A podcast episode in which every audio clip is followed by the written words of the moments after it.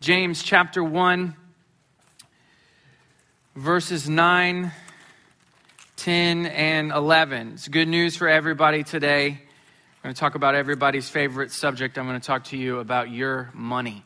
And that's the best, right? When somebody else talks to you about your money. But here's my promise today I'm not going to ask you for any of it. Uh, we've already taken the offering, you'll notice, uh, so we won't be doing that again. Uh, and then I'm not going to tell you how to spend it, what you should do with it. So I feel like I'm on safe ground to, feel, uh, to say whatever I want because I'm not going to ask you for your money and I'm not going to tell you what to do with your money. But James is going to bring up our money a few times as we make our way through this book because probably what has happened in the churches that he's writing to, there has become a set of classes. There's upper class and there's lower class, and they're based on rich and poor. And the people who are rich are getting special preferential treatment in these churches, and James wants no part of it. I love the Word of God because as we read it, uh, we see a wide range of economic diversity inside of it. We see the rich, we see the middle, and we see the poor. I mean, right away from the beginning, Abraham, the patriarch of God's people, was wealthy by even our most modern definitions. And then on the other extreme, you have Jesus himself, who, who left everything he could have had as a carpenter to, to start his ministry. And what did he say? He said, actually, foxes and birds have more to call their own than he did. And he was, he, he was dependent on the generosity of other people.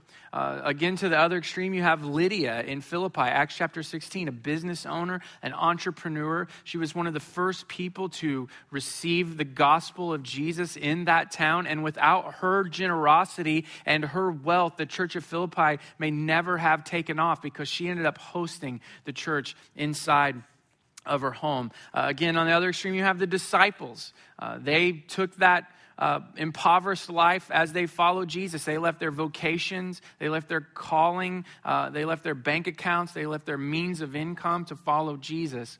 Uh, but at the same time, in those same Gospels, we see followers of Jesus like Joseph of Arimathea, who was a wealthy man who felt no pressure to leave his vocation, to leave his wealth. In fact, through his wealth, he provided a tomb for Jesus to be buried in after the crucifixion. So, what that tells us today is today is not about whether you have a lot or have a little that's really of, of, of no consequence. Um, what we're talking about today uh, should apply to all of us, no matter who we are. So you don't have to feel bad if you have a lot, and you don't have to feel bad if you have a little, and you don't have to feel bad if you are somewhere in between. The question isn't about what you have or what you don't have, it is what is your calling with what you have and with what you don't have. James chapter 1 Verse 9 The brother of humble circumstances should boast in his exaltation or his position, but the one who is rich should boast in his humiliation because he will pass away like a flower of the field. For the sun rises with its scorching heat and dries up the grass, its flowers fall off, and its beautiful appearance is destroyed. In the same way, the rich man will wither away while pursuing his activities. A few things I'd love for you to remember, maybe potentially write down. The first one is wealth is determined by your context, not your assets. Wealth is determined by your context and not your assets. I want you to think about your house, the house that you live in right now, whether it's two bedroom, three bedroom, or it's an apartment, whatever it is. Want you thinking about uh, your house. And, and I would guess that you've been in houses smaller than yours and bigger than yours um, worse than yours, better than yours. Like I'm right now thinking about my friend. Uh, Anderson in El Salvador. Anderson is just a little guy uh, in elementary school, and we partner with him through Compassion International. And my son Jackson and I have actually been to Anderson's house. And Anderson's house consists of really just one room. Uh, the kitchen is not even inside the house, it's outside the house. And by kitchen, I don't mean appliances. I essentially mean just a table where they would prepare food. No microwave, no refrigerator, no oven, uh, no mixer, nothing. Just a table. That's their kitchen on the outside of their house. On the inside of their house is, again, just one room, and it's the bedroom. Uh, a, a queen size bed at best that the whole family shares the brothers, the sisters, the mom, and dad. And compared to Anderson's house, I feel like I live in extravagance. But I have a friend named Lee, and uh, compared to Lee's house, I feel like my house is, is, is honestly pretty terrible. Lee has a gate outside of his house, and I don't mean like his neighborhood is gated, I mean his house has its own gate. And then you drive down a long, uh, crushed granite driveway, uh, some ponds on your right. This was a friend that I had in high school. Uh, some ponds uh, on your right, and then you have to cross a bridge. If you have to cross a bridge to get to your house, that's a pretty sweet house, right? Then, once you got into his house, he had three living rooms uh, that were professionally decorated. Now, I grew up in Springfield, Missouri. That's where this house was. And, uh, and I had never been in a house that had been professionally decorated. These living rooms looked like nobody ever went in them. That's how you know a, a classy place. If it looked like nobody could even live there, that's classy. And that's what these living rooms look like.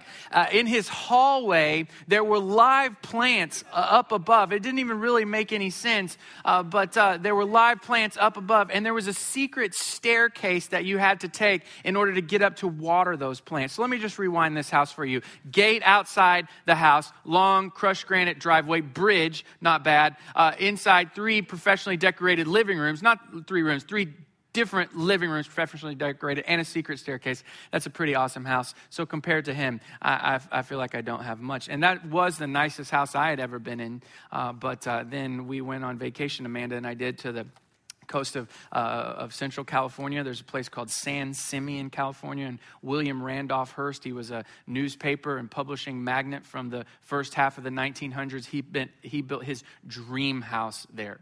Uh, the name of the house is Hearst Castle. First of all, if you have a name for your house, that's rarefied air right there. And if the word castle is in the name of your house, this is something special. This is the biggest building I've probably been in, just ornately decorated. It, this estate is magnificent. Uh, magnificent. Mag, that's not even a word. You know what I'm talking about. is it a word? I feel like maybe it is a word. It's not a word. You know what I'm trying to say. It's awesome. You try this. It's really hard. It's really hard to say so many words. It's magnificent. Thank you. I feel like if that gets applause, this, the standard here is so low. standard here is so low. It's so magnificent that the, the state of California declared it a state park. Now, let me just rewind California for you. They have Yosemite National Park. They have Death Valley. They have Big Sur. They have the Channel Islands. Uh, they have the giant redwood sequoias. That state where all that amazing stuff is looked at this house and said, This house is so unbelievable. Let's just make it an official park. So it doesn't matter who you are in here today, whether you would consider yourself of modest income and means, or you would honestly, if you were giving an honest assessment, you would be among the top 1%, like you have a lot of resources. All of us today could compare ourselves to somebody that would make us feel like we have everything, but we could also compare ourselves to people who would make us feel like we have nothing. And I would guess for most of us today, we felt both things in the last seven days.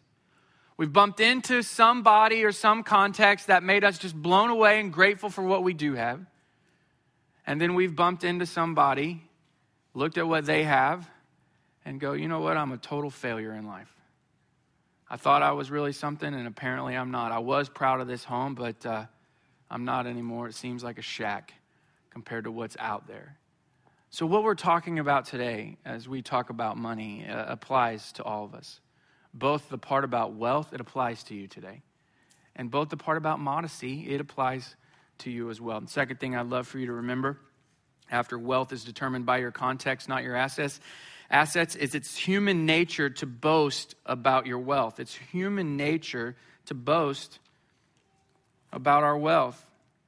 I mean, look at verses 9 and 10. The brother of humble circumstances should boast in his exaltation or his position, but the one who is rich should boast in his humiliation because he will pass away like the flower of the field. So James assumes there will be boasting. In fact, he's not going to squash it today, he's just going to simply redirect it. But it is human nature to boast about what we have. Uh, the book of First John actually says this is a part of the world's DNA. Chapter 2, verse 16, it says, For everything that belongs to the world, the lust of the flesh, the lust of the eyes, and the pride in one's lifestyle, another version says, the boasting of what he has and does, is not from the Father, but is from the world. So again, he just assumes that there is going to be boasting, but he's not going to tell us not to boast. He's just going to redirect it in a better way. Third thing I'd love for you to remember is wealth has the staying power of a wildflower. Wealth has the staying power of a wildflower. Verse 10. But the one who is rich should boast in his humiliation because he will pass away like a flower of the field. For the sun rises with its scorching heat and dries up the grass. Its flowers fall off, and its beautiful appearance is destroyed. That's actually a loose quotation from Isaiah chapter 40, verse 6 in the Old Testament. Now, what we can't see living here in Houston, Texas, is that in the springtime, around February, in Palestine, uh, around Israel, the grass would shoot up after a long dead season. And when it shot up, uh, the grass would give off a flower. And they say that the fields of Bethlehem in February look like a carpet of flowers. But by May, all those flowers are dried up, dead, and gone. And James is using that picture to tell us about the vulnerability of our wealth. Proverbs chapter 28 verse 22 says a stingy man hastens after wealth and does not know poverty will come upon him. See that's the reality today is poverty can come upon any of us. Doesn't matter what you have, how much you have, poverty can spring up on any of us. And so, trusting in our wealth is like building a sandcastle at the beach and trying to live in it. It might look livable right now, but there are so many factors that can undermine that trustworthiness. That's why Jesus says in Matthew chapter 6 verse 19, "Don't collect to yourselves treasure on earth where moth and rust destroy and thieves break in and steal, but collect for yourselves treasures in heaven where neither moth nor rust destroys, where thieves don't break in and steal."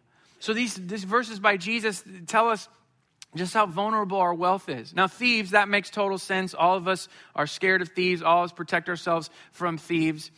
But think about moths and rust.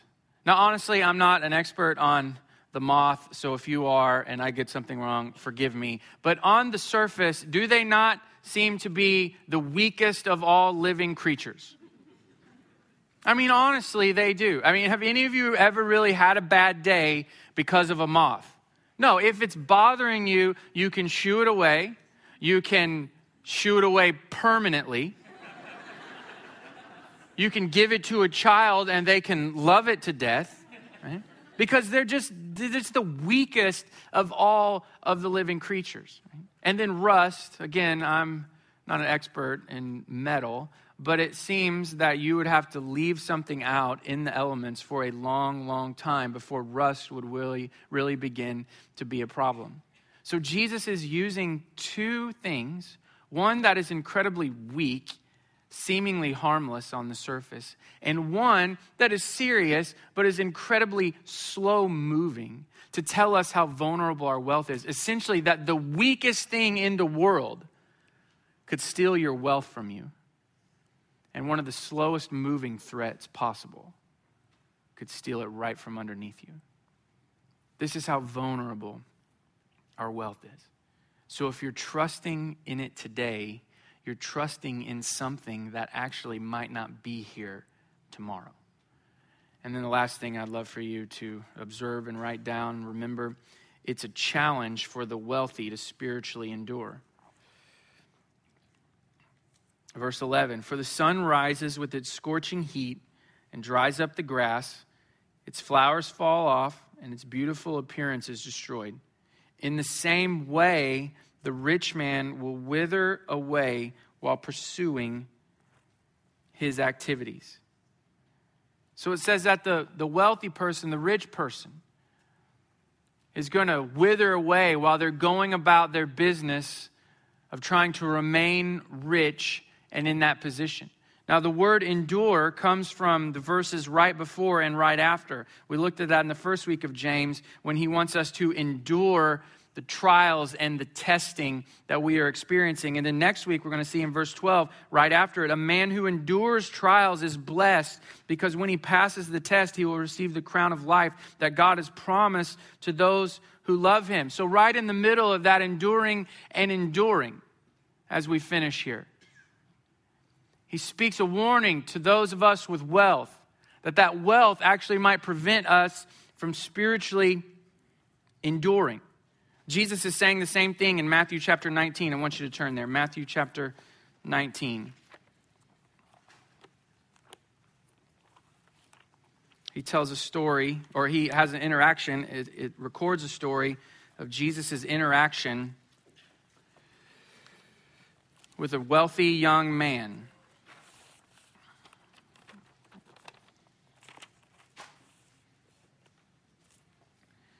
This young man comes to him and says, What do I, must I do to inherit eternal life?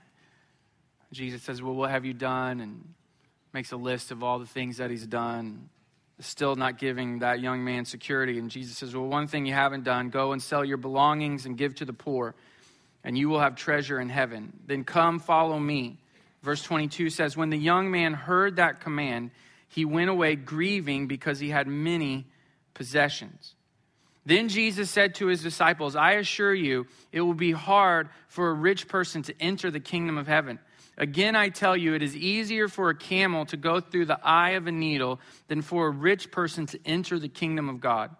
And when the disciples heard this, they were utterly astonished and asked, Then who can be saved? Now, the reason that they're asking this is because there was an assumption among them that if you were wealthy, then all of God's favor was on you. That if you were rich, that it was a sign that God had blessed you and approved of you. So they looked at this rich young man and they're saying, if he can't get into the kingdom of God, what hope do us poor, impoverished guys have? And this is what Jesus says. But he looked at them and said, With men this is impossible, but with God all things are possible. So again, it's, a it's a warning it's not a, it doesn't forbid us from generating income. In fact, I, don't think that you, most of us asked, you know, for more and more and more income. Maybe you went and asked for a raise. Maybe you took some chart that said, you know, here's actually what uh, people in my position make. But I would guess that you don't go into your boss every day and uh, and ask for more and more money. That's a good way to to not get any money, actually, if you do that. You know, so for most of us, uh, this whatever income is currently on your paycheck, you really didn't specifically ask for. You know, but none of us is going to go into our boss's office right now, and you know it's it's October, so they're thinking about raises for next year. And hey, I, I know you're thinking about it. I know you're assigning, you know, where that three percent is going to go in our department, and I just want you to know, I actually want a pay decrease this year. That would be really fantastic if you could give me less money. None of us are going to do that. Why? Because most of us are not going in and asking for more and more and more and more and more all the time. It's just the money that we have. And so Jesus is not saying the money that you have is the problem. He's saying what it does in you could potentially be the problem. And he compares a rich man getting into the kingdom of God to a camel trying to be pushed through the eye of a needle. So, just so that we could all be on the same page, I brought a needle here, and you can't even see the needle probably, and you definitely can't see the eye of the needle because I can barely see the eye of the needle, and I'm right here. Now, I know that all of you wove your own clothes today, so I'm just telling you about things that you already know. But the hardest part of sewing is not the actual sewing. The hardest part of sewing is trying to jam the end of this thread through this tiny little hole, isn't it? Your sewing project will take 20 minutes, and 15 of those minutes will be you trying to, you know, lick the end of that thread to get it through here. And essentially, what I've learned from all of my vast experience is that to get the end of this thread through the eye of this needle is pure luck and the favor of God. That's it. In fact, this hole in this needle is so small, I think it's physically impossible to get the end of the string in here. So Jesus takes this picture and he said, Imagine trying to push a camel through a hole this size. It's easier for a person who has wealth. And all of us, again, today have some kind of wealth into the kingdom of God. And you start asking yourself, why? Why, why would it be easier to, to, to fit a camel through this hole than to get a rich person in the kingdom? Well, what wealth does, and this is the good, the good part about having money, is it opens doors for us, doesn't it? Like some of your parents had some amount of wealth, some amount of money, and that enabled you to go to a certain college.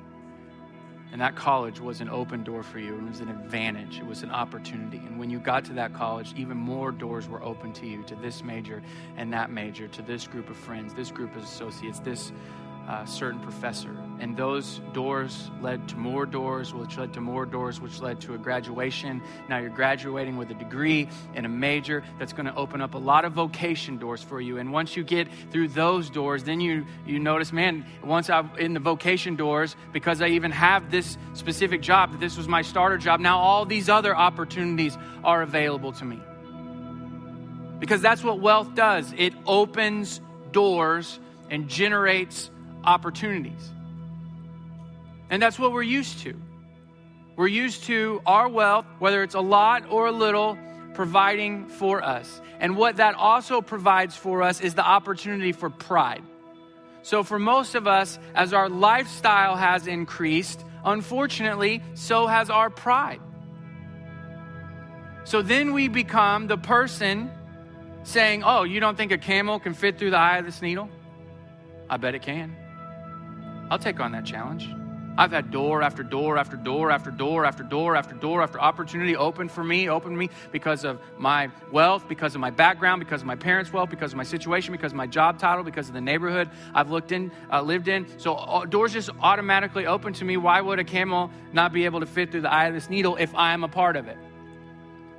And the difference between I think a person with wealth and a person without wealth is the person with wealth is going to stand there longer trying to get the camel through the eye of a needle because they're used to always getting a yes.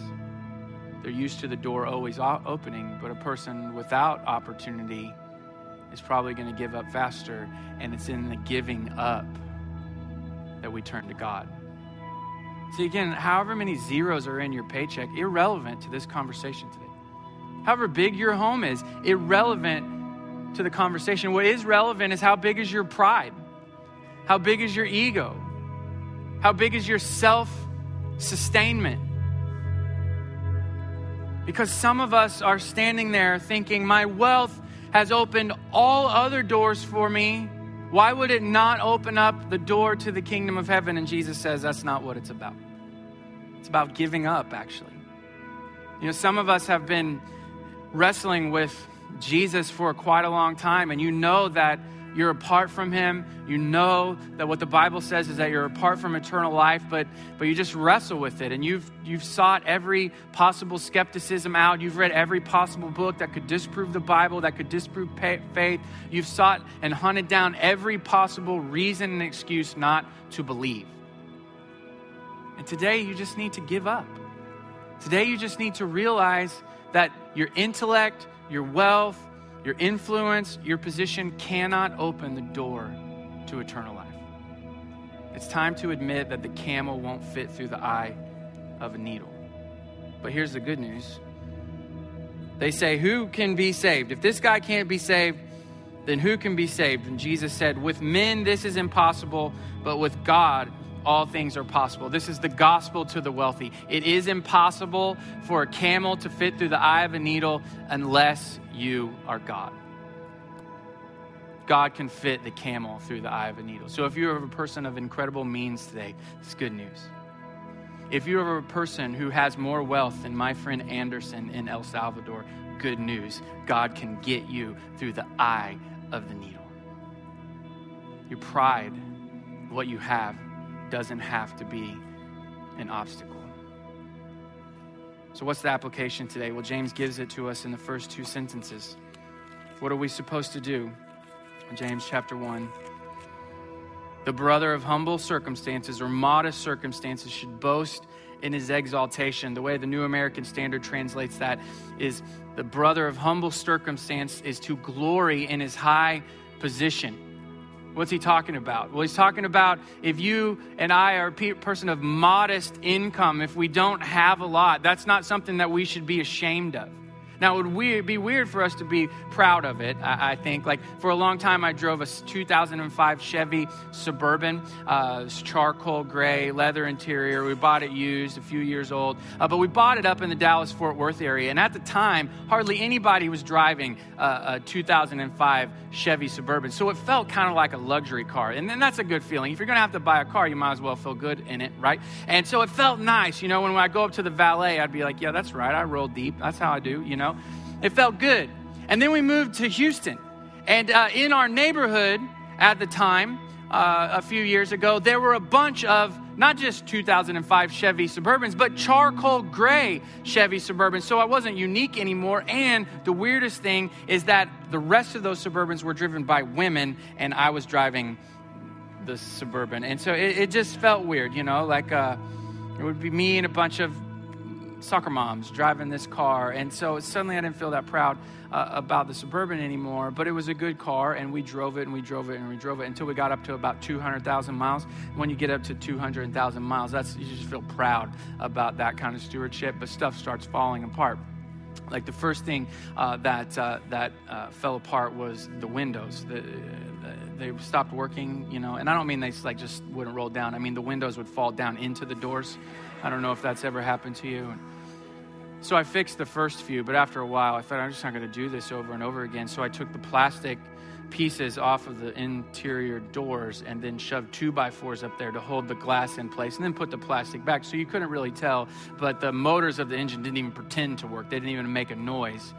Uh, and then the air conditioning and heating system would go out, uh, where in the summer it would blow out hot air, and in the winter it would blow out cold air. I don't know how the car knew when the seasons were changing but it did and the beautiful thing was is it would only mess up on my side on amanda's side blessed and highly favored by god. It worked perfectly.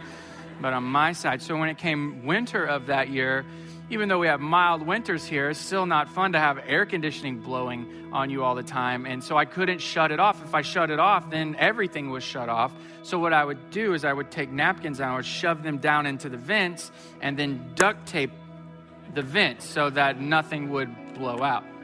So there was a day when I was proud to roll into the valet and hand him my keys. But then when that started happening, and others, I mean, we had two kids and they did all of their kid business in the car. I don't know what it is about the car that they think I'm just going to make a giant mess right here, uh, but they do. It's amazing. So I'd roll up to the valet and be like, Can I park it myself? I know that you're going to park it right there where I can see it. Just let me park it and I'll still tip you. It'd be a good thing. I don't want you to get in here. That's how bad it is. And what is James saying? Is James saying that we should all start bragging about our modest cars, that we should boast, that we should say to people, Hey, come over to my house and see my brand new TV? It's 24 inches. It's high definition. You've heard of high definition? I think it's new uh, technology on the market. Come and see my 24 inch TV. Is that what he's saying? Is he sh- that we should brag, we should boast about our modesty? I don't think so. But here's his application to the wealthy. Verse 10 But the one who is rich should boast in his humiliation, meaning he should boast about the things that his money can't buy, because he will pass away like a flower of the field. Here's what James is saying in verses 9, 10, and 11. Is in the kingdom of God, in the kingdom of heaven, there will be no label of rich, middle, or poor. That's fading away. That's passing away. So if you're wealthy now, when you get into heaven, no one's going to be impressed by your wealth. They're not going to be impressed by your drawbridge out in front of your house. They're not going to be impressed that you had the word castle in the name of your house. They're not going to be impressed by all the amazing things that you were able to do. It's just not going to be that impressive in heaven, your wealth here. And if you are modest and live a life of modest means, when you get to heaven, nobody's going to care. It's not going to matter that you didn't have those opportunities. It's not going to matter that you didn't have that house. It's not going to matter that you didn't have that much money. It's not going to ha- matter that that many doors didn't open for you. All those labels are passing away. And here's what James is saying is if they're going to eventually pass away in heaven, let's go ahead and let them pass away here. Among the believing community, among the family of God, among followers of Jesus, there is no rich, there is no middle, there is not poor. It's not how we see ourselves. We should boast about the things that are true. So if you're a person of wealth, don't boast about your wealth, boast about your kids. Boast about the love of your family. Boast about the peace of God that lives in your heart. And if you are modest means, don't boast, about your mo- modesty. You don't boast about what you wish you had. You don't boast about the things that you pretend to have. You boast that God has provided for you so far. You boast that uh, when you prayed, He answered. You boast about your kids. You boast about the love of your family. You boast about your status as a son or a daughter of God. The labels of rich, middle, and poor, they're eventually going to pass away.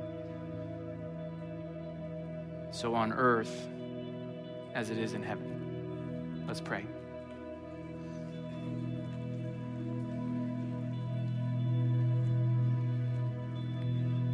God, I pray as long as there is a Bayou City Fellowship that there would be no class here of rich, middle, or poor. I pray that those names and titles that are so important in the world would have no importance here. Only faith, kindness, love, passion. Those would be our labels here. And God, I pray that you would rescue us from the trap of comparison. It's what drives so much of our boasting because others have more. It won't matter that others have more in your kingdom, so I pray that it wouldn't matter as much here on earth. And Holy Spirit, we know that that's a supernatural work. That can't just be mere religious speak to have any effect. But by the power of the name of Jesus, would you help us to see that what we have is what we have? But what matters are the things of eternal value. So do this powerful work. I can't think of a more practical and specific word that you can give us than to speak to us about these things. And I pray that it would resonate and go down deep. Pray that you would not deliver us over to the evil one in temptation, but you would rescue us from him, his trap of comparison, material things. In the name of Jesus, we pray. Amen.